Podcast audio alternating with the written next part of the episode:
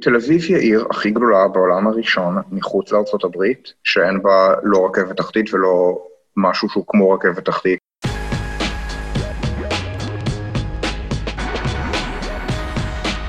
שלום וברוכים הבאים לאורבניסטים, פודקאסט העירוניות והתחבורה שלא רק יעביר לכם זמן בפקקים, אלא באמת ינסה להבין דרך מגוון מומחים ודעות למה הם קורים ואיך אפשר להוציא אותם מחיינו. אם נהניתם מהפרקים הקודמים, היה לנו פרק על אובר וכבר פרקים על המטרו, אני אשמח אם תירשמו לפודקאסט באפליקציה שבה אתם משתמשים, כך יש סיכוי שהוא יגיע לעוד אנשים.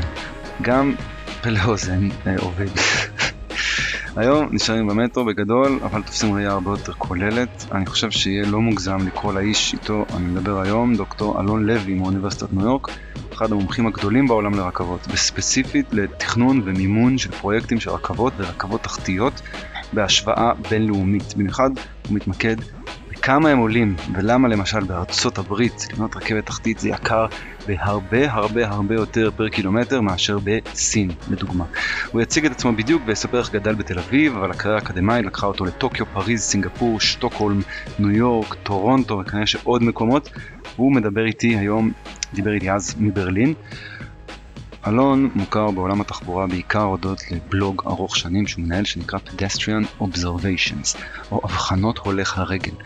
הוא כותב שם על למשל תהליכי אורבניזציה בכל מיני חלקים בעולם המפותח והמתפתח, רכבות מהירות באירופה ובסין, ופיזור מרחבי במודל המבוזר, שכמו שקיים נגיד בחלק מערי ארצות הברית, גם קנדה, מומלץ מאוד לקריאה ולינק לבלוג אה, מצורף ב description. אני זימנתי את אלון לשיחת תכלס לדבר על האם צריך לבנות רכבת תחתית בתל אביב. שזה מה שעניין אותי, אבל ככל שניסיתי למקד אותו בזה ראיתי שאנחנו בעצם צריכים לדבר על הרבה דברים אחרים. אנחנו חייבים לדבר על פוליטיקה, על תקציבים, גם על תרבות, על שינויים תרבותיים באורבניזציה בין, לדוגמה, דרום אמריקה ליפן. דיברנו על איך מממנים ואיך מנהלים פרויקטים כאלה, למשל במדינות כמו טורקיה, שבונה, מסתבר, די הרבה לפי אלון, או סין, שבונה הכי הרבה. אני חושב שיצא מעניין, אלון הוא איש בעל ידע ייחודי, אולי קצת נישתי. אני ממליץ להצטרף אפילו רק בשביל הטיול בעולם בעקבות רכבות. אמ, אז אנחנו תוכנית שמסתכלת על אה, עלויות של אה, אמ, בניית אה, תשתיות עירוניות. העלויות, אז התחום שלך זה התחום של עלויות בניית תשתיות עירוניות. תוכל להגיד רגע איך, איך הגעת לזה ואיך הגעת לחקור אה, תחבורה אה. ציבורית, תשתיות... אה? בשמחה, בשמחה, בשמחה.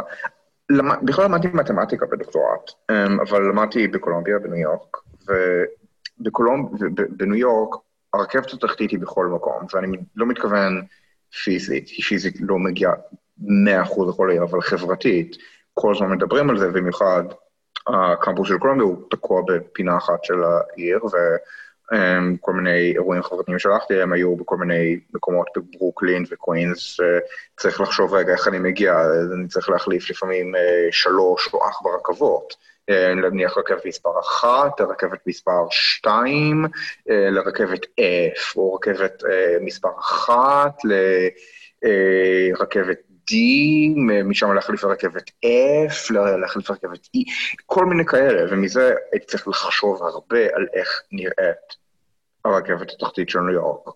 Mm-hmm. על איך נראית הרשת, איך מגיעים מכל מיני, בין כל מיני מקומות בעיר. אמ, וגדלתי בישראל, הרי בישראל יש את המושג מדינה מתוקנת. אצל האמריקאים אין דבר כזה, אצל האמריקאים, תגיד לאמריקאים שאמריקה עושה X, שאר העולם עושה Y, הוא יגיד לך ש-X זה יותר טוב. ואם במקרה ש-Y, במקרה שאי אפשר להכחיש שהוא יותר טוב, הוא יגיד ש-X זה חלק חשוב מהדפוס האמריקאי או משהו. בישראל זה אחרת, בישראל, תגיד לישראל שישראל עושה X מדינה מתוקנת, שזה בגדול אירופה, אה, מדינת אירופה עושה Y, הוא ינסה להגיד איך אולי ישראל יכולה גם כן לעשות Y. אמ, ואז חשבתי, אה, אוקיי, אז איך בונים, אוקיי, בניו יורק יש רכבת תוכנית גדולה, אבל בואו נסתכל איך זה בטוקיו, למשל. ואיכשהו הגעתי לכמה כתבות שמדברות על כמה עולה לבנות רכבת תחתית בטוקיו. וראיתי שבניו יורק זה עולה פי חמש. וטעיתי. חמש פר, פר, פר קילומטר אה, מסילה. כן. קילומטר, זה בטוקיו הם בנו קווים ב-250 מיליון דולר אמריקאי לקילומטר, ודאגו שהקו הבא יהיה, יהיה כבר 500, מרוב שזה, שיש כל כך הרבה קווים, ש, שקו חדש צריך להיות מתחת לנניח עשרה קווים ישנים ובתוואי מאוד, בתוואי מאוד בעייתי במרכז העיר. אז אמרו, אז, אז נזהרו, רגע, 500, 500 מיליון דולר לקילומטר, אנחנו בקושי נרוויח על זה כסף, אנחנו לא רוצים להשקיע. ובינתיים, ואז אני רואה שהניו יורקים משקיעים בדברים שהם הרבה יותר ממיליארד דולר לקילומטר. כן. אני, ו... מקווה, אני מקווה שאולי יצא לנו לדבר על ה-Second Avenue, שזה ה... כן, זה היה, זה הקו שמיליארד, הוא עלה, בסופו של דבר, הוא נפתח והוא עלה בערך מיליארד נקודה שבעה אה, דולר, 1.7 מיליארד דולר לקילומטר. אמ, אמ, אז, אה, אז, אז נחזור, את הדוקטורט במתמטיקה, ואז משם איך, אה, איך התגלגלה הקריירה האקדמית שלך? הייתי בכל מיני פוסט-דוקים במתמטיקה, והם לקחו אותי לכל מיני ערים שונות בעולם, לפרובידנס, לוונקובר, לסטוקהולם.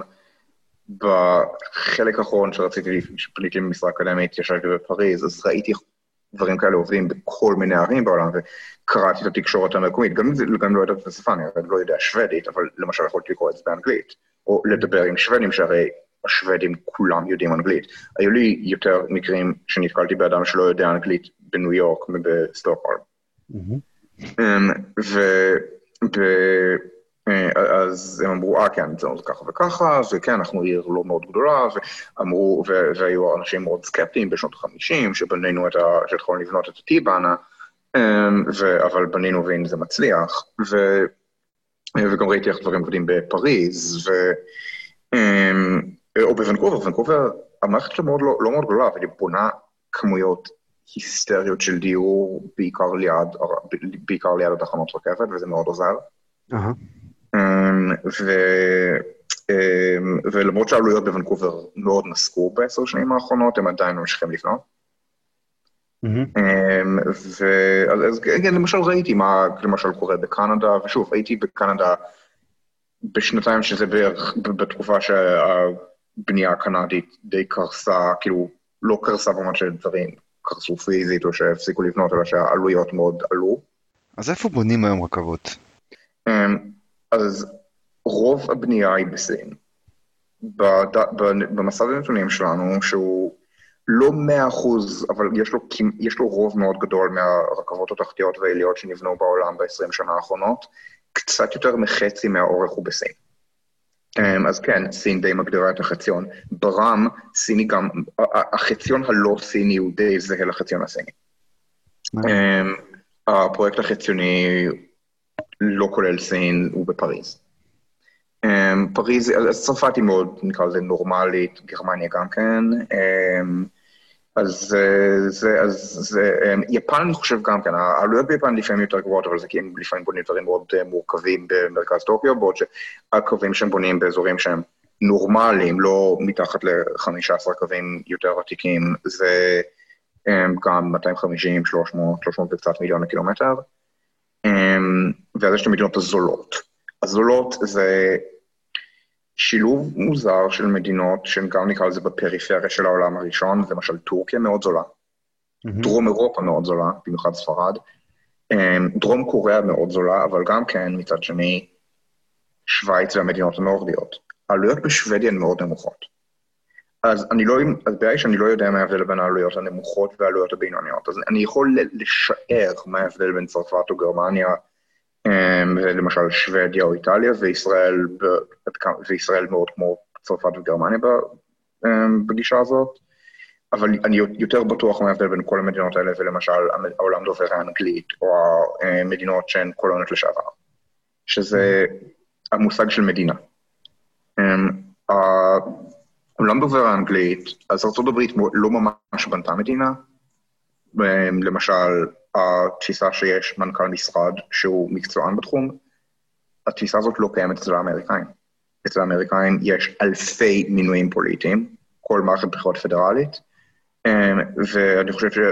ואני חושב שזה עובר את העשרת אלפים מינויים שהם מינויים שניוניים, למשל המינוי הפוליטי ממנה מישהו. וברמת, ואם אתה מוסיף את רמת המדינה, אז יש עשרות רבות של אלפי מינויים פוליטיים אצל האמריקאים. Uh, אני למשל... חושש, אני חושש שזה, ישראל הרבה יותר דומה לזה מאשר למינויים מקצועיים. אה, אה, יש בישראל מינויים פוליטיים, יש בישראל מינויים פוליטיים, אבל, אבל למשל, בתקופת, במשבר הקורונה, המנכ"ל המשרד, לא היה מינוי, עד כמה שאני מבין, הוא לא היה מינוי פוליטי של ביבי או של ליצמן, הוא היה מנכ"ל משרד מקצועי, הוא די ניהל את המשרד כי ליצמן לא ממש ניהל אותו. כן. ו, אמ, ו, ובארצות הברית לא היה דבר כזה, היה צריך להביא את, אמ, את, אמ, את, את, את אנטוני פאוצ'י בתור מומחה חיצוני, כי הבינו שבכל הצמרת של המשרד הכל היה נגוע בכל מיני דברים פוליטיים, וגם האנשים יותר מקצועיים, למשל ב-CDC האמריקאי, היה להם הרבה לחץ פוליטי להגיד כל מיני דברים, או לא להגיד דברים אחרים. ו... Mm-hmm. אז אצל האמריקאים יש כמות היסטרית של מינויים פוליטיים, ואין שום כבוד לפקידות המקצועית, אין שום כבוד לדרג המקצועי, אמ, ולכן למשל מפריטים את המדינה, ואני לא מדבר, מחליטים שלמשל המדינה, תספ... המדינה תסתכל על מערכת החינוך, אבל יהיו צ'ארטרים. זה לא מה שהאמריקאים עושים, אין משרד חינוך. יש, אצל האמריקאים למשל בחינוך, יש... Uh, כל מיני uh, אזורים פצפוניים, למשל כל מיני פרברים שאנשים ברחו אליהם כי בעיר יותר מדי אנשים שחורים. Um, ואז זה, זה חינוך. אז תחבורה זה גם די ככה, ולמשל uh, בניו יורק, um, ההנהלה של הרכבת התחתית בניו יורק, uh, המערכת הכללית זה MTA, זה אדם שהוא די מינוי פוליטי של של ניו יורק, פטפוי, וזו שמנהלת בתכלס את הרכבת התחתית ואוטובוסים, עם מישהי בשם שרה פיינברג, שהיא מינוי פוליטי 100%, היא נבחרה בדיוק כי היא פעילה פוליטית, היא הייתה מינוי פוליטי של ממשל אובמה לרגולט, לרגולטורית אה, של רכבות, היא הלכה למושל ניו יורק קומו, וקומו מינה אותה כדי לעשות סדר, כי לפניה בא אדם בשם, אה, אה, שהוא עכשיו מנהל אצלך בלונדון, אבל תגיד, באופן כללי, זה לא נכון אה, שארצות הברית היא מדינה שההיסטוריה שלה עם רכב פרטי והחשש אה, שלה באופן כללי מכל תחבורה מסילתית, רכבות בין-עירוניות, רכבות פרבריות ורכבות כן, תחתיות. בגלל זה הם לא בונים הרבה, בגלל זה הם לא בונים הרבה, אבל, זה גם, אבל העלויות, העלויות, העלויות בניו יורק יצאו מכלל שליטה בשנות, בשנות ה-20 וה-30. כבר אז. כן, לפני 90 שנה. זה היה... וחלק מזה זה קשור בהיסטוריה של הרכב הפרטי. גם זה וגם זה, זה היה מתוך השנאה של הפוליטיקאים העירוניים לרכבות, אז הם אה, אה, העמיסו עליהם בכל מיני קשיים ועודדו רכב פרטי, אבל גם כשרצו לבנות את, ה, את גל הבנייה של הרכב בניו יורק בשנות ה-30, העיר בנתה בעצמה בתור, תוך כדי תחרות עם הרכבות הפרטיות. מה זאת אומרת פרטיות? העיר מימנה את זה ב... 1900 ו-1910, אבל, אבל זה היה בפעילות, בתפעול פרטי, אז העיר החליטה להרוס אותם, לגרום להם לפשוט רגל, הם יבנו עוד משלהם, אה, הם יתחרו והם יבנו, ואז למשל הם בנו בלי, לא, לא מאוד עניין אותם להקטין את העלויות, כי זו לא הייתה המטרה. תוכל רגע לזכור אה, איפה כרגע בעולם נבנות מערכות רכבות תחתיות חדשות, ואיפה מרחיבים מערכות רכבות תחתיות ישנות שמרחיבים אותן? אה, כן, כמובן. אה, בדרך כלל, כמעט בכל עיר כמעט בעולם בונים, בכל עיר גדולה כמעט בונים רכבת תחתית, אז בערים היותר, נקרא לזה, ישנות, למשל ברלין, פריז, לונדון, מרחיבים, ובערים, למשל בעולם השלישי, בונים יותר דברים חדשים.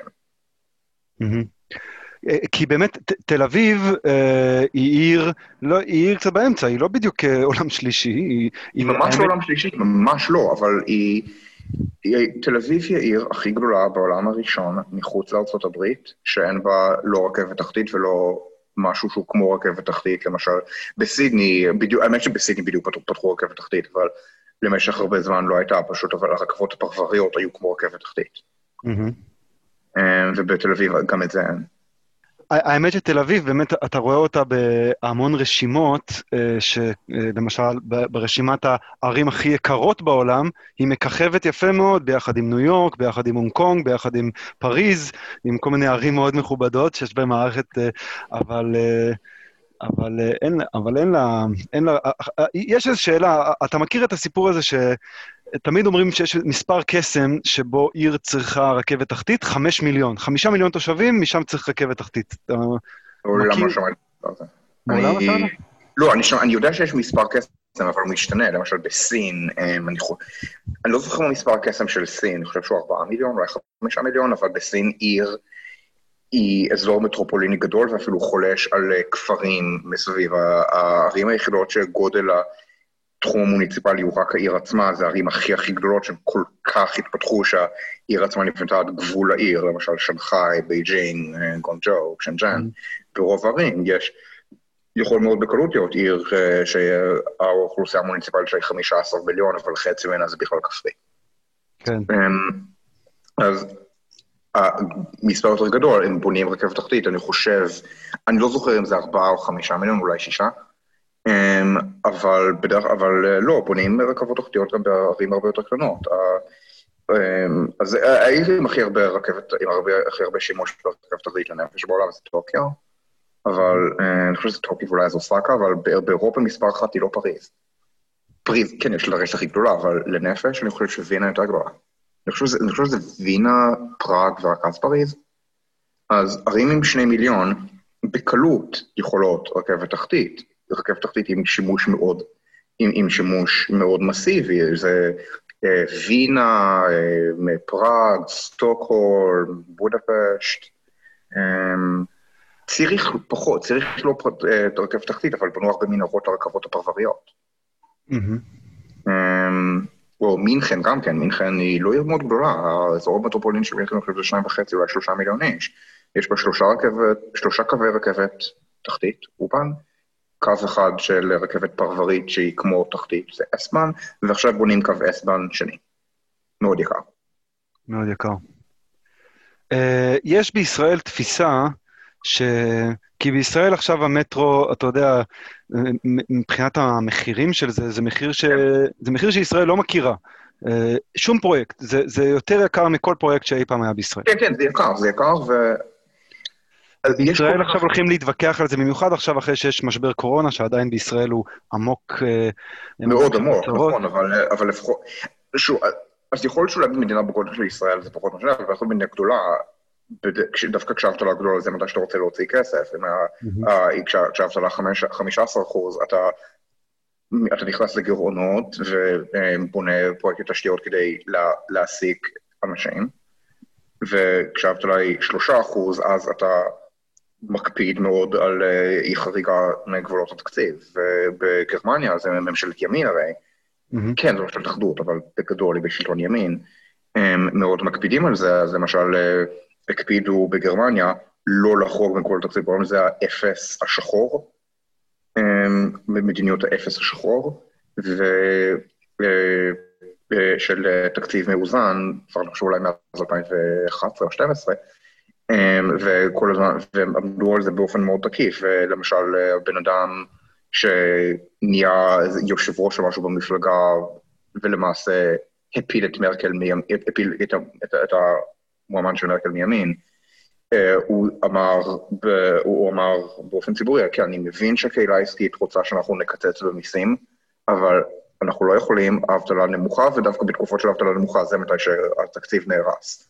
ואז כמובן אם עכשיו קורונה מיתון, אז עכשיו מקצצים במיסים.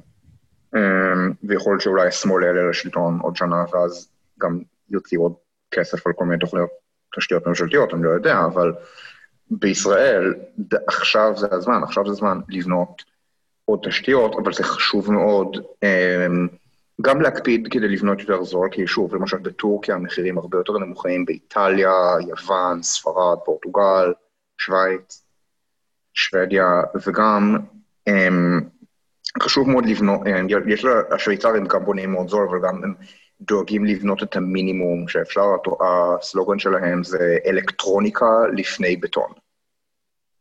אלקטרוניק פור בטון. שזה מה, שזה מה, מה אומר? בטון זה דברים, זה, זה תשתיות uh, כבדות כגון... Uh, חפירות.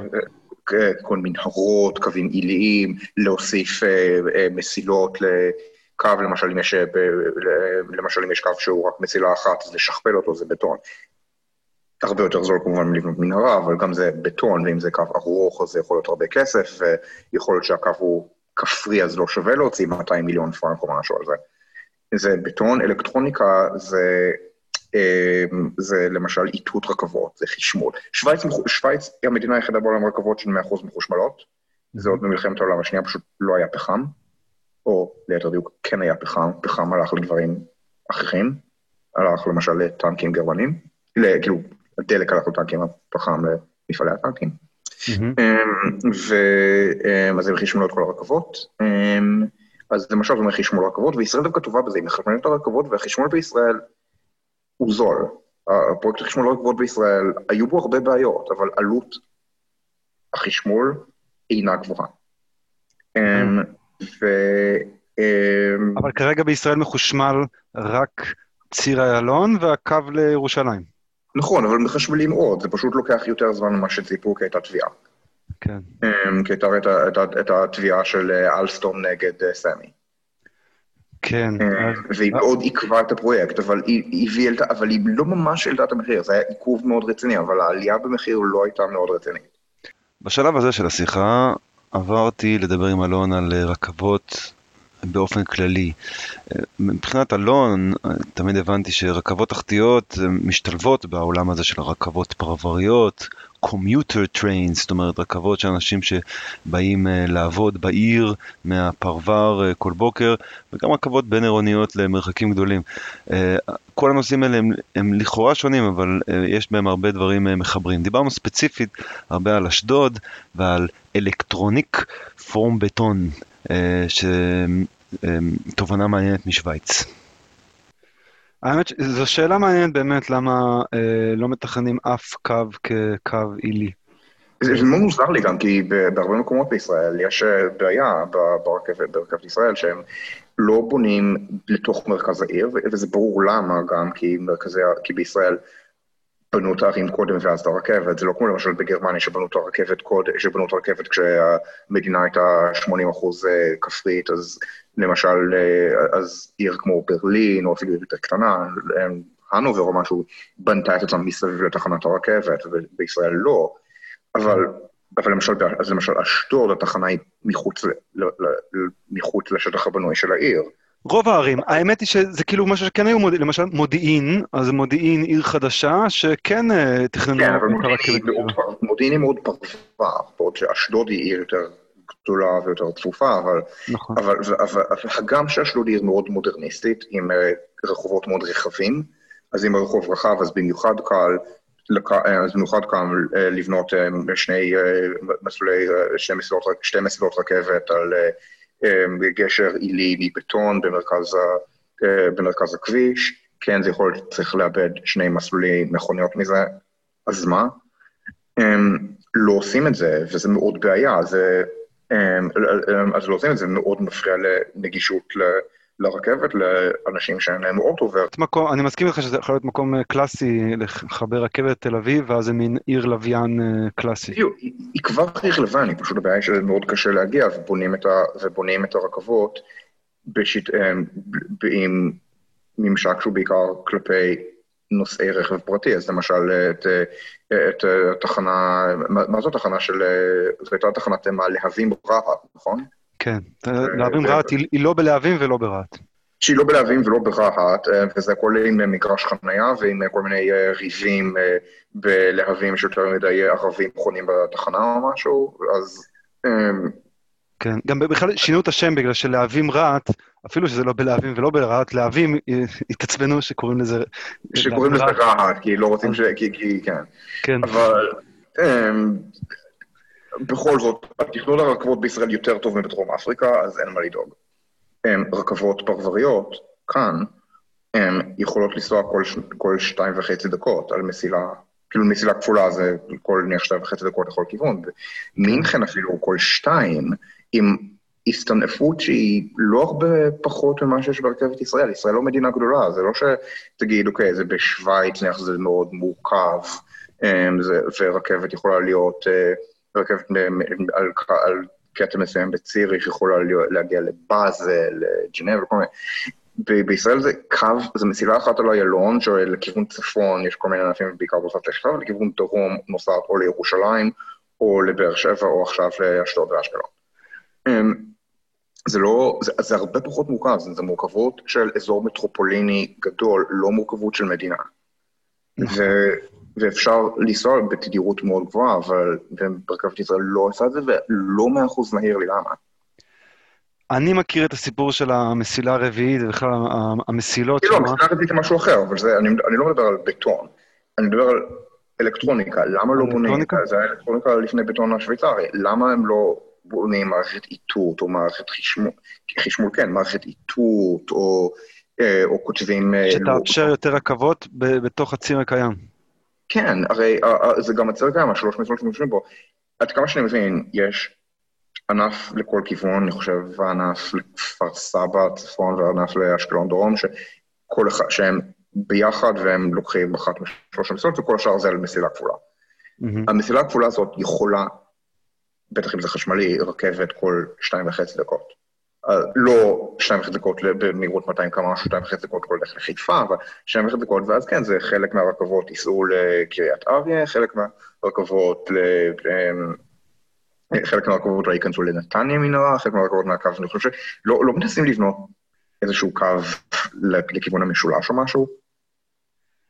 אני חושב שיש תוכניות לכיוון המשולש. לא, מה זה תוכניות? מה שנקרא הרכבת, המסילה המזרחית, זה היום כבר בביצוע.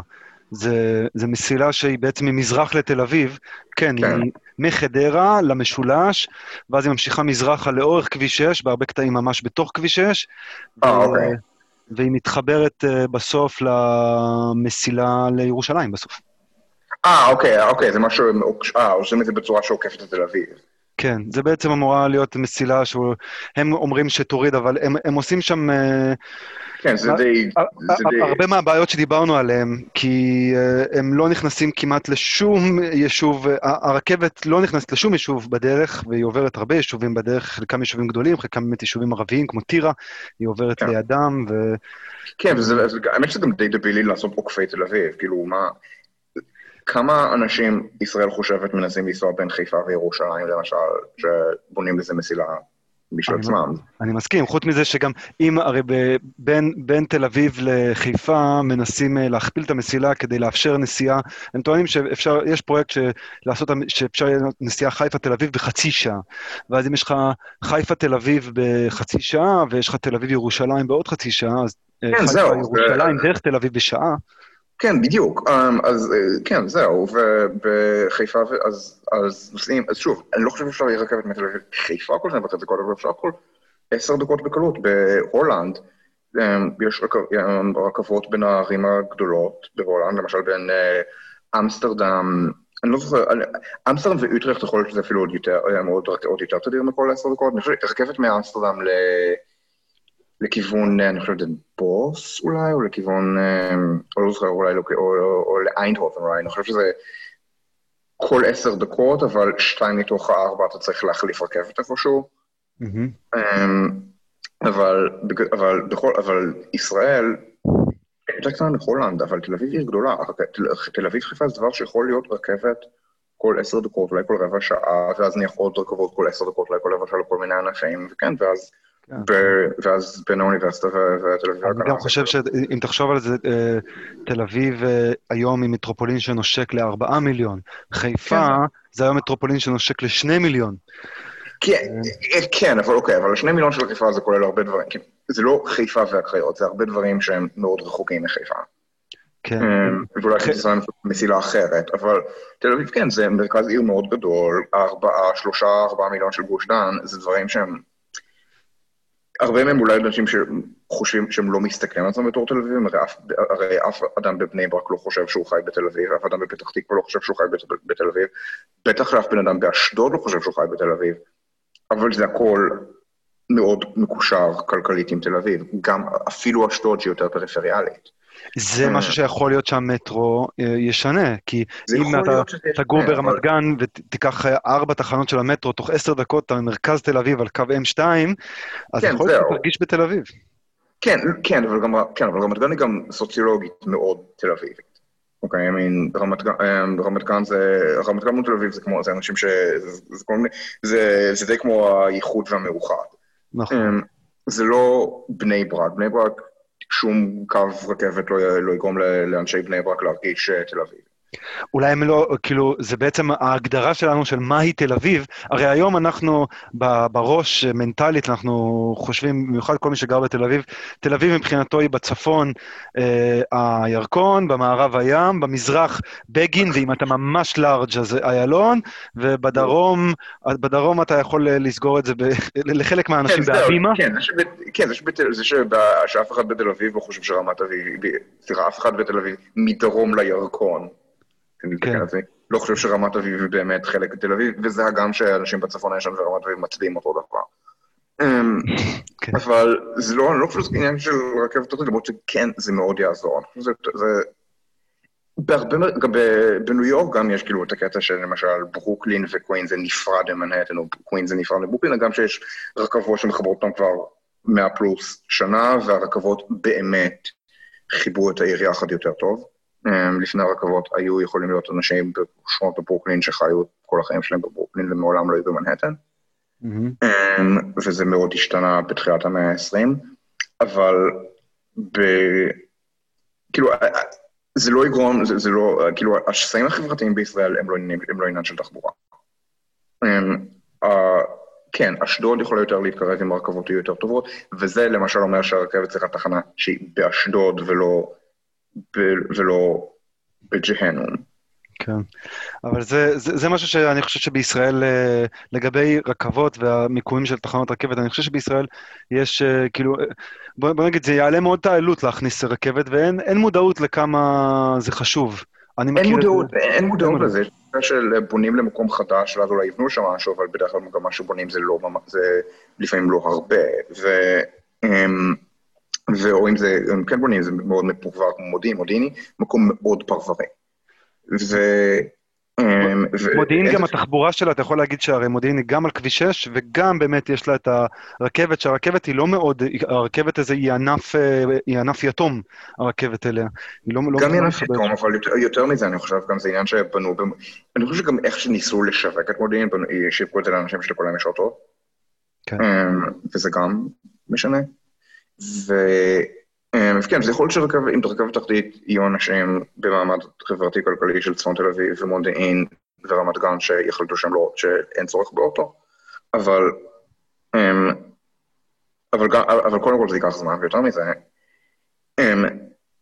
מה שעובד, אז כן, זה עובד בצפון תל אביב וזה עובד, וברמת גן, אבל בערי פריפריה עדיין יש את הבעיה שלא נכנסים אליהן, ו... וזו באמת בעיה. בשוויץ מנסים לבנות את המינימום שאפשר, אבל כן יבנו קילומטר מנהרה פה ושם כדי להיכנס למקום חשוב, למשל שדה התעופה. אמ, או, או, או, או, מנהרה, למשל, בין ציריך ווינטרטור, כי המסילה הקיימת, יש מלא רכבות, אז רוצים לבנות עוד בשביל עוד קיבולת. בחלק האחרון של השיחה, אה, ניסיתי למקד את אלון אה, שיענה לי על אה, האם, האם צריך את המטרו, האם כל מומחי התחבורה שאומרים שלא צריך את המטרו ושיש אלטרנטיבות, האם באמת יש אלטרנטיבות? זה הביא אותנו לדבר על אוטובוסים, על BRT, Bus Rapid Transit, זאת אומרת אוטובוסים גדולים כמו שיש בדרום אמריקה, נשמע שלאלון. יש ביקורת על פרויקטים כמו הפרויקט המפורסם בקוריטיבה, או הפרויקט היותר גדול בבוגוטה. אה, דיברנו גם על איך מממנים, על Land Value Capture, אה, שזה לתפוס את ערך הנדל"ן מסביב לפרויקטים האלה ועל הבעייתיות שאלון טוען שיש בזה. אה, דבר אחרון דיברנו זה באמת על איך, איך תהיה הכלכלה שזה מדובר בהוצאה כזאת ענקית. אני חושב שלאלון יש משהו מעניין לומר בנוגע לרווחיות הפוטנציאלית של המערכת הישראלית בהשוואה למערכות אחרות בעולם. בישראל יש הרבה אנשים, במיוחד יש כמה כלכלנים שכבר המון המון שנים שולטים בתכנון התחבורתי של ישראל, כן. אה, שהם טוענים, וזה מה שאם תגיע לכנס הזה, תגיע בזום, לכנס הזה של חקר התחבורה, אני אשאל, אני אשאל אותם. אז, אז הם אומרים ככה,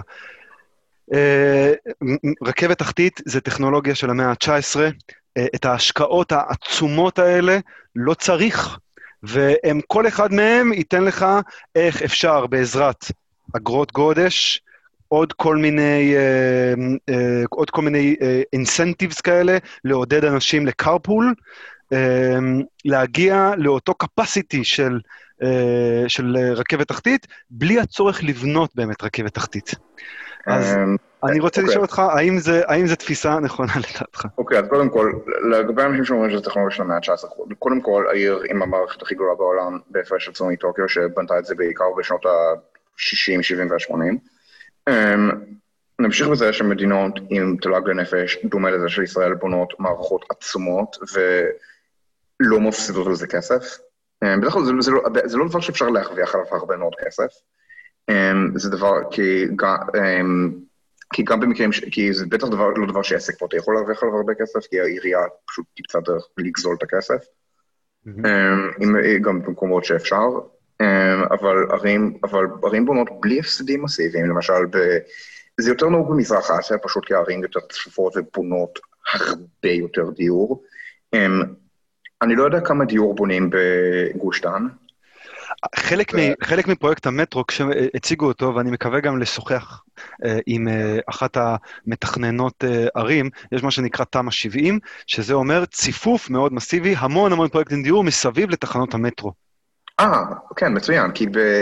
זה דבר שהוא מאוד, זה מאוד חשוב למשל בשוודיה, בגלל זה סטוקהולם, שהיא לא עיר מאוד גדולה או צפופה, יש בה שימוש מאוד גדול בתחנות הרכבת, כי את הדיור הציבורי, את, גל, את תוכנית המיליון, את גל הדיור הציבורי של שנות ה-60 וה-70, בנו ביחד עם הרכבת התחתית של סטוקהולם, אז בנו את זה על התחנות. אמ, אז בנו, אז, אז בנו מבנה כזה של אה, צפיפות, הגם שסטוקהולם אינה עיר מאוד צפופה, אמ, הצפיפות היא איפה, שנמד... איפה, ש... איפה שיש רכבות. אמ, ובטוקיו עושים את זה בשוק הפרטי, חברות הרכבות הפרטיות אה, בונות אה, הרבה, הן גם עושות, אה, הן, הן גם קבלני נדל"ן, אז הן בונות מלא נדל"ן איפה שהתחנות, איפה שהתחנות, איפה שהקווים שלהן, אז בתחנות, אז למשל בתחנה באזור טוקיה נבנו קניונים, חנויות, מבנייני משרדים, ואז אה, מלונות, ואז, ב, ואז מחוץ לטוקיו הם יבנו למגורים. Mm-hmm. והם יבנו מאוד בצפיפות, כי זה לא, אין, אין, אני רוצה להגיד אין מקום, אבל גם בישראל אין מקום, ובכל זאת מוצאים, ובכל זאת, ובכל זאת איכשהו מוצאים אה, אה, מקומות לשים עליהם אה, קרוונים בשטחים. ברמות של טוקיו וסאול, זה אומר שיבנו, זה בונים שם עשר יחידות דיור לאלף איש לשנה, שזה אומר בתל אביב עצמה ארבעת אלפים כל שנה, אמ, ואז נניח עוד, אה, מה, אלף ומשהו ברמת גן, איזה משהו בגבעתיים, אלפיים בבת ים. כן, אמ, זה, זה המספרים, בשביל הגדילה של גוש שמדברים עליה, זה המספרים שצריך להגיע אליהם. האמת שאתה אולי צודק, העניין של המטרו כאן הוא עניין פוליטי, זה קצת ויתור של ישראל על פיזור האוכלוסייה, וכן, כן. התרכזות במטרופולין גוש דן, במטרופולין את רוב האוכלוסייה. כן, זהו, כאילו, כי בכל זאת, אני לא רוצה להיכנס ליותר מדי רטוריקה יאיר לפידית על, או, אה, אני לא רוצה להגיד יאיר לפידית, אולי טומי לפידית אפילו, על, אה, אה, על, אני לא רוצה להגיד, האיש השמן והאיש הרזה זה השיטה, זה הגישה הביביסטית, אבל אני קורא לטומי לפידית כי טומי לפיד האמין באותו דבר שבבחינתו המתנחל היה גם איש שמן. כן. אמ, אבל אמ, אבל בתפיסה הזו, זה כאילו, אני לא רוצה להיכנס יותר לתפיסה הפוליטית של יצרנים ופרזיטים או משהו, אבל באמת, אנשים הם יותר יצרניים כשהם יכולים לגור ליד העיר מכשהם, מכשהם גרים באריאל.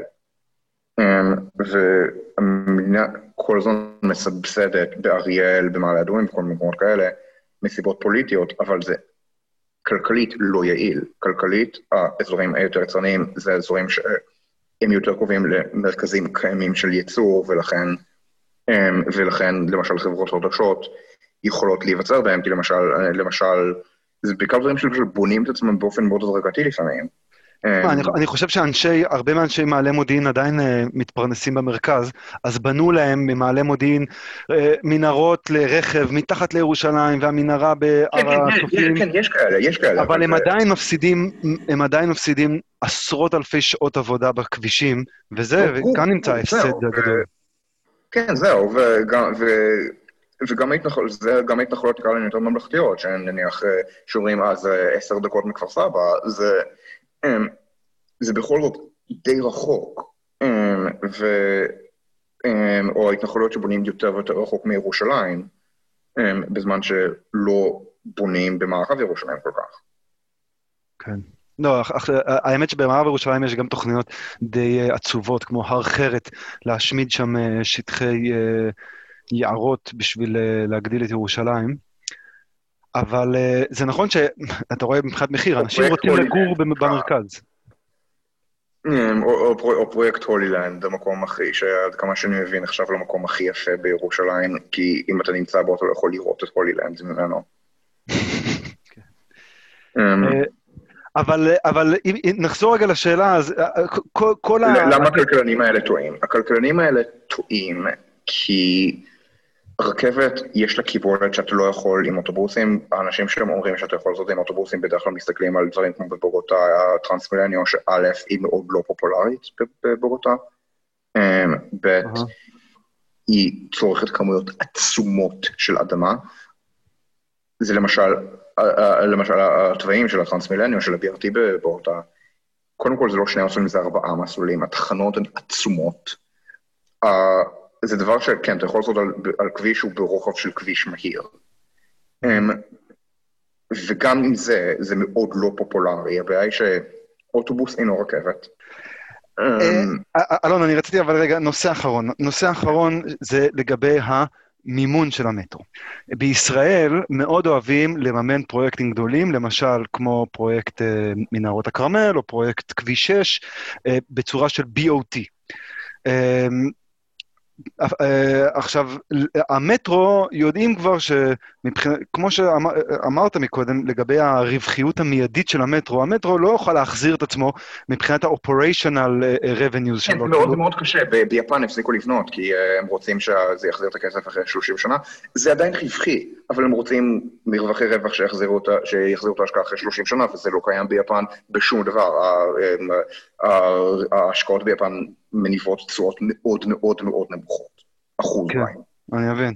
אה, עכשיו, אבל, אז גם אם, אם לא, הם עדיין מתלבטים האם לעשות את זה בצורה של BOT, שזה אומר שזכיין פרטי עושה את זה, ואז הוא יכול להפעיל את זה ולקבל את הרווחים, או לעשות את זה בצורה של PPP, שזה איזושהי שותפות בין איזשהו גורם אני- פרטי לממשלה. כן, זה נראה לי לא זה ולא זה.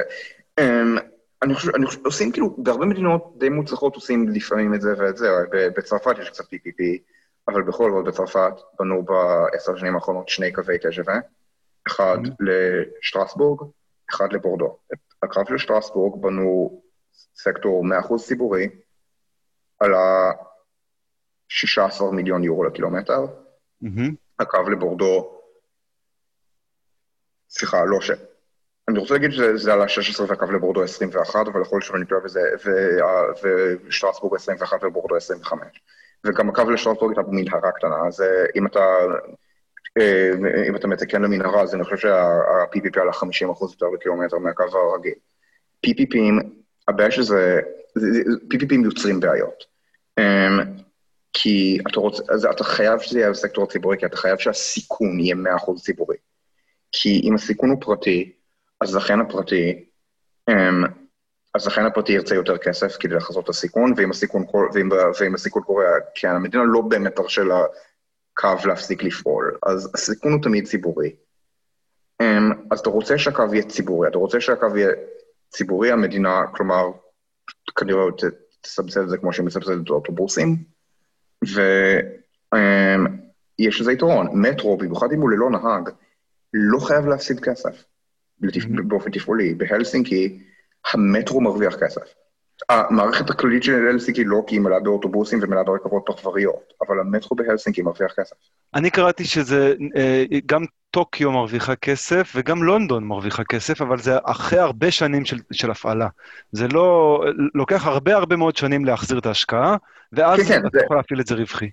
כן, לא, בטוקיו מחזירים, בטוקיו זה רווחי, כולל, כן, זה גם כולל, בטוקיו זה, זה רווחי כולל גם, אה, כולל עלויות, אה, כולל עלויות הון, כולל, אה, כולל...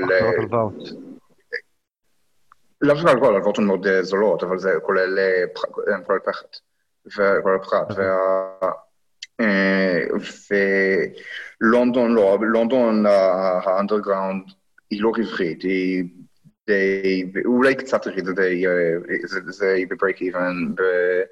איבן, באופן אופרציונלי. בלונדון האנדרגאונד לא כזה זול, אנחנו מדברים... נכון, זה כי המחירים בלונדון מאוד גבוהים, וכי כן. הבעיה שבלונדון, השימוש ברכבת באנדרגאונד בלונדון יחסית לקילומטר הוא לא מאוד גבוה. זה נראה מוזר כי יש קווים שם עמוסים נורא, אבל זה רק כמה קילומטרים מרכזיים בקווים, ויש זנבות ארוכים בחורים. נכון. בעיקר במערב לונדון, אה, אבל גם בחלקים במזרח, אפינג וכל מיני כאלה. נכון. אה, בעוד שלמשל פריז, הקווים יותר קצרים. אה, טוקיו גם כן. ויש, וגם החלקים יותר פרברים של הקווים הם בפרברים הרבה יותר צפופים מבלונדון, אז זה מרוויח כסף. או בברלין כמו לונדון, ברלין ה U-Bahn היא די break. ו... אבל, אבל הם מפסידים כסף על כל השאר, על האוטובוסים ועל הרכבות פרברים. ובתל אביב, כן, הם יכולים להרוויח כסף על המטרו. לא הרבה כסף, הם יכולים להרוויח... אני לא חושב שבאמת יצטרכו לסבסד מטרו ללא נהג. מה שכן, העלויות הן באמת גבוהות, והממשלה צריכה למצוא... מה זה, מה אמרנו? 140 או 150 מיליארד שקל? 150 מיליארד שקל. על 140, אה, על 140 אה, קילומטר שהם מתוכננים כרגע כולם במנהרות. השאלה שלי גם לגבי המימון, זה שמה שהם אומרים לגבי המימון, זה שבערך הם, הם מראים אה, עוגה, בערך חצי יהיה, זאת אומרת 75 מיליארד שקל ישירות מתקציב המדינה, ואז הם מדברים על המנגנון, שאני מבין שהוא מנגנון שבהונג קונג משתמשים בו הרבה, מה שנקרא Land Value Capture, או תפיסת כן, ערך קרקע. כן, זה מנגנון נוראי. Um, בהונג קונג הוא קיים כי הוא, בהונג קונג הוא חלק, חלק מאוד חשוב ממנו, זה המחסור המשווע. תוכל להסביר רגע, תוכל להסביר רגע איך זה עובד על Land Value Capture? אוקיי, okay, יש, זה, יש הרבה מודלים לזה וכל אחד מהם גרוע, אז המודל ההונג קונגי הוא מודל שמאוד פופולרי בעולם דובר האנגלית, כי הם שמעו את זה מהונג קונג, והם לא מבינים שזה לא עובד. בלונדון הם מאוד מתלהבים מזה ומנסים... אני יודע, אני יודע, גם האמריקאים מתלהבים מזה ועושים משהו אחר, וגם זה וגם זה רע. מה שעושה, איך, ככה זה עובד בהונג קונג. והיה על זה אפילו תחקיר בעיתון החשוב של הונג קונג, ב-South China Morning Post, SCMP על זה. מה זאת אומרת? המדינה נותנת, המדינה אומרת, אוקיי, אנחנו רוצים לבנות קו קו רכבת הרגון זה MTR בהונג קונג, אנחנו יכולים לבנות קו MTR, אמ, אנחנו, ככה אנחנו נממן את זה, אנחנו, האדמות זה אדמות לא מפותחות כל כך, כי אין שם כלום, אין, אין שם תשתיות, הם לוקחים את האדמות בבעלות המדינה, נותנים אותן ל-MTR, או מוכרים ל-MTR, ל-MTR, אבל מוכרים אותן במחיר של אדמות שאין שם כלום, ולא במכרז, ש... ואז המכרז יגיע למחיר של מקום שמצפים שיהיה בו קו MTR, מוכרים לחברת ה-MTR במחיר של במחיר זול, ואז ה-MTR עושה מזה קופה אחרי שהיא בונה את הקו. זה מערכת שבנויה באופן מאוד בסיסי על המחסור הנוראי בדיור בהונג קונג. אמרתי לך פעם, אמרתי לך קודם, שבטוקיו ובסאול בונים עשר יחידות דיור לשנה לאלף איש. בהונג קונג בונים, בהונג קונג בונים ארבע. אמ, זה כל כך נוראי שבהפגנות בשנה שעברה, הממשלה, קארי לאם ניסתה אה, למסמס את ההפגנות לזה שהיא הבטיחה שיבנו עוד דיור. אמ, אין לי מושג אם זה קרה, ארבע זה מלפני, וגם אם זה קרה, זה לא משנה כי עכשיו קורונה. אז בהונג קונג בונים מעט מאוד דיור בסטנדרטים מזרח אסיאתיים, וזה למרות שהדיור בהונג קונג מאוד מאוד צפוף, ואני לא מדבר על אנשים לקילומטר רבוע של שטח, אני מדבר על, על גודל הדירות. הדיור בהונג קונג צפוף. יותר קטן, אני חושב, בפריז, ופריז היא לא כולל הונג קונג. אני חושב העיר עם הדירות הכי, עם הדיור הכי קטן בשטח לנפש, בין הערים הגדולות של העולם המפותח. שוב, הונג קונג יותר נמוכה מפריז, ואז פריז. Mm-hmm. טוקיו, למשל, הדירות בטוקיו ובסול היום יותר גדולות לנפש מבפריז, כי בונים הרבה. בהונג קונג לא בונים, כי בכוונה יוצרים מחסור כדי, לת... כדי שאנשים יצטרכו um, לקנות דיור מה-MTR, וזה ייתן ל-MTR רווח. ככה זה עובד בהונג קונג, זה מושחת. תשמע, אבל, אה, אה, תוך כדי שאנחנו מדברים, אני מסתכל על כמה דירות נבנו פר אלף איש בישראל, ואני עשיתי את החישוב, זה יוצא בערך 5.6. אתה אומר, שבהונג קונג זה 4. בהונג קונג זה 4, בישראל 5.6 זה מאוד נמוך, כי ישראל היא מדינה עם צמיחת אוכלוסין מאוד גבוהה. אז נכון. ב... אני לא זוכר כמה זה בקוריאה, בחצי של קוריאה, שהוא האזור המטרופוליני של סול, זה 10. קוריאה היא מדינה עם בערך ילד וחצי לאישה, ישראל היא מדינה עם בערך שלושה. כן. בקוריאה כן יש הגירה, אבל קוריאה היא לא נורבגיה, אוקיי? יש הגירה, אבל לא ברמות נורבגיות. ו... אמ, אז וקוריאה זה פיתוח, פיתוח, פיתוח כלכלי, ובגלל זה הדירות בקוריאה, שקוריאה לפני שני דורות הייתה מדינה ענייה, לפני דור הייתה מדינה עולם ראשון וחצי. כן. אמ, היום היא מדינה מפותחת לגמרי, כי, ולמשל, הדירות בקוריאה הן די נוחות היום ונהיות יותר ויותר, כי בונים עוד דיור, ואותו דבר ביפן. אבל הם... כשניסו את, אה, את תפיסת ערך קרקע במדינות אחרות, פרט להונג קונג, שהיא באמת, לא יודע, היא מדינה אה, אולי הכי אה, שוק חופשי אמיתי בעולם, זאת אומרת, היא באמת... לא נכון, שוק... כן, שוק חופשי במובן שאין מדינות רווחה ואין, ואסור לשבות, אבל המדינה נותנת קרקעות במתנה לחברה פרטית. חברת, חברת הרכבות ההונג קונגית, אם אני לא טועה, היא ציבורית, זאת אומרת, היא נסחרת בבורסה. כן, ציבורית במובן אבל... שהיא, במובן שהיא נסחרת בבורסה, היא פרטית במובן שהיא לא ממשלתית. היא לא ממשלתית. היא הופרטה. הם לא עשו את זה בתקופה הממשלתית, הם עשו את זה, הם רק התחילו לעבוד במודל הזה אחרי ההפרטה. וזה שונה מהמודל היפני, המודל היפני הוא קנייה במחיר שוק. המודל היפני אינו כרוך ב... מתנת, במתנות מהמדינה לתאגידים גדולים, יש את זה מספיק ביפן, לא, במצ... לא ברמה הזאת. Mm-hmm. אז בארצות הברית לפעמים עושים את זה בשיטה קצת אחרת, שזה למשל את, הק... את הקו 7 בניו יורק, אה, בלומברג, אה, רכיב... אה, בלומברג העריך את הקו בקילומטר וקצת, במחיר מאוד מאוד גבוה, mm-hmm. והוא הבטיח שזה יפתח מחדש את האזור, ועם הפיתוח מחדש של האזור, המיסי רכוש ישלמו על הקו. לאדם. אז uh, זה לא עבד, זה מה שמתוכנן גם ב... זה בעצם מה שמתוכנן. היה צריך לתת לאנשים, היה צריך לתת לאנשים, היה צריך, היה צריך לתת לקבלנים הטבות במיסים רק כדי שהם יסכימו לבנות שם. Mm-hmm. Uh, זה דבר, וגם ניו יורק היא עיר עם מחסור בדיור.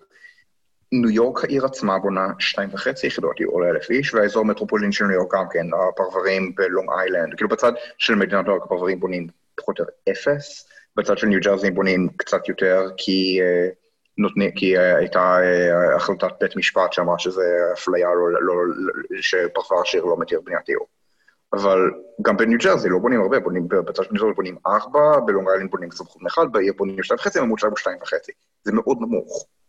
ובגלל זה המחירים בניו יורק הם מה שהם, וגם עם זה, ה-value capture, בעיקר מה שזה עושה זה מעודד בנייה למקומות שאין בהם יותר מדי, תשת... שאין בהם תשתיות, אין בהם יותר מדי דברים, אמ, ואומרים, אה, אז יבנו שכונה חדשה, אבל גם כשבונים, צריך לתת הטבות במיסים. בשכונות בעיר שקבלנים רוצים לבנות גם בלי הטבות, לא נותנים להם לבנות מכל מיני סיבות בולשיט אסתטיות. וכשאני אומר אסתטיות, אז זה אפילו לא, תגיד אפילו שכונה פרברית שלא רוצה מגדלים. במזרח מידטאון לא נותנים לבנות עוד מגדלים. Mm-hmm. מסביב למגדלים שקיימים, לא נותנים לבנות, כאילו, לא נותנים לבנות עוד הרבה מגדלים, למרות שהם רוצים והם מסכימים לזאת, וגם עם תשלום אה, מחיר מלא ומיסים מלאים, וזה ניו יורק מיסים בלי הטבות הם מאוד גבוהים. לא נותנים להם לבנות, וזה ולונדון, כמו שאני גם עיר שלא בונה הרבה מאוד דיור, או הרבה מאוד, אה, או הרבה מאוד בנייה משרדית, אני לא חושב, לא בונים בלונדון גם כן. אני, אני אסתכל, אני, האמת שאני אסתכל על זה, כן, מבחינת ההשפעה של הדיור, זה משהו שאני מקווה להיכנס אליו. בפריז למשל לא עושים את זה, בפריז, בפריז גם בונים, בשנים האחרונות התחילו לבנות הרבה דיור, פריז, באיל דה פרנס אזור של 12 מיליון איש, 80-90 אלף יחידות דיור לשנה בכמה שנים האחרונות. אז רק מה שקוראים לזה, זה לפני עשר שנים זה לא היה ככה, הבינו שהמחירים מאוד גבוהים, אז בכמה שנים האחרונות בונים הרבה דיור, לא בעיר, בפרברים הפנימיים שלה, אבל לא בעיר. אמ, לפחות בונים. לא. אני הסתכלתי 50 אלף אה, התחלות בנייה ב-2019 בכל ישראל, 50 אלף וקצת. אה, אני חושב שהתפיסה שאתה מביא היא תפיסה כזאת של ברור, ש... ברור שצריך מטרו, רק צריך לדבר על הפרטים, וישראל נמצאת כן. אה, מאחורה בסיפור הזה. נכון, ישראל צריכה לבנות את זה, אבל חלק מאוד חשוב בפרטים זה כמה באמת יעלה. הרי העלות תועלת של מטרו במחירים אמריקאים לא אותו דבר כמו עלות תועלת של מטרו במחירים קוריאנים, או במחירים שוודים, או במחירים איטלקיים, או ספרדים, או טורקיים. דבר אחרון הוא עוד קצת על נתוני התחלות בנייה בישראל בהשוואה לעולם. אז אמרנו, ישראל עם 50 אלף התחלות בנייה בשנה, בשנים האחרונות אנחנו בחלק העליון של אירופה, עם כמה מדינות שבנות יותר מאיתנו אפילו, כמו צרפת או נורבגיה. זאת אומרת, ישראל עם גידול אוכלוסייה הרבה יותר גדול מהמדינות האלה, בונה כמו אירופה עם גידול אוכלוסייה הרבה הרבה יותר קטן. בכל מה שנוגע לערים, שם אנחנו מגלים אפילו שיש יותר בעיה. כמות ההתחלות בנייה של גוש דן, בגוש דן, זה. הייתה בערך 11,000 דירות חדשות בשנה בשנים האחרונות, וזה משתווה פר כמות האנשים, לא, לבערך אותה כמות כמו שבונים בפריז רבתי או ניו יורק רבתי, אולי אפילו, אולי טיפה ליותר, זאת אומרת אין שיקוף לגדילת האוכלוסייה הצפויה בגוש דן ובישראל.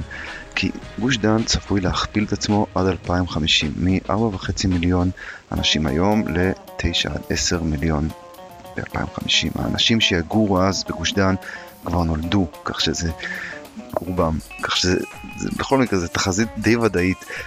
אז לכן, דבר אחרון בנוגע למטרו, אנחנו רגילים לדבר עליו במונחים של תחבורה, אבל אולי כדאי יותר להתחיל לדבר עליו במונחים של דיור.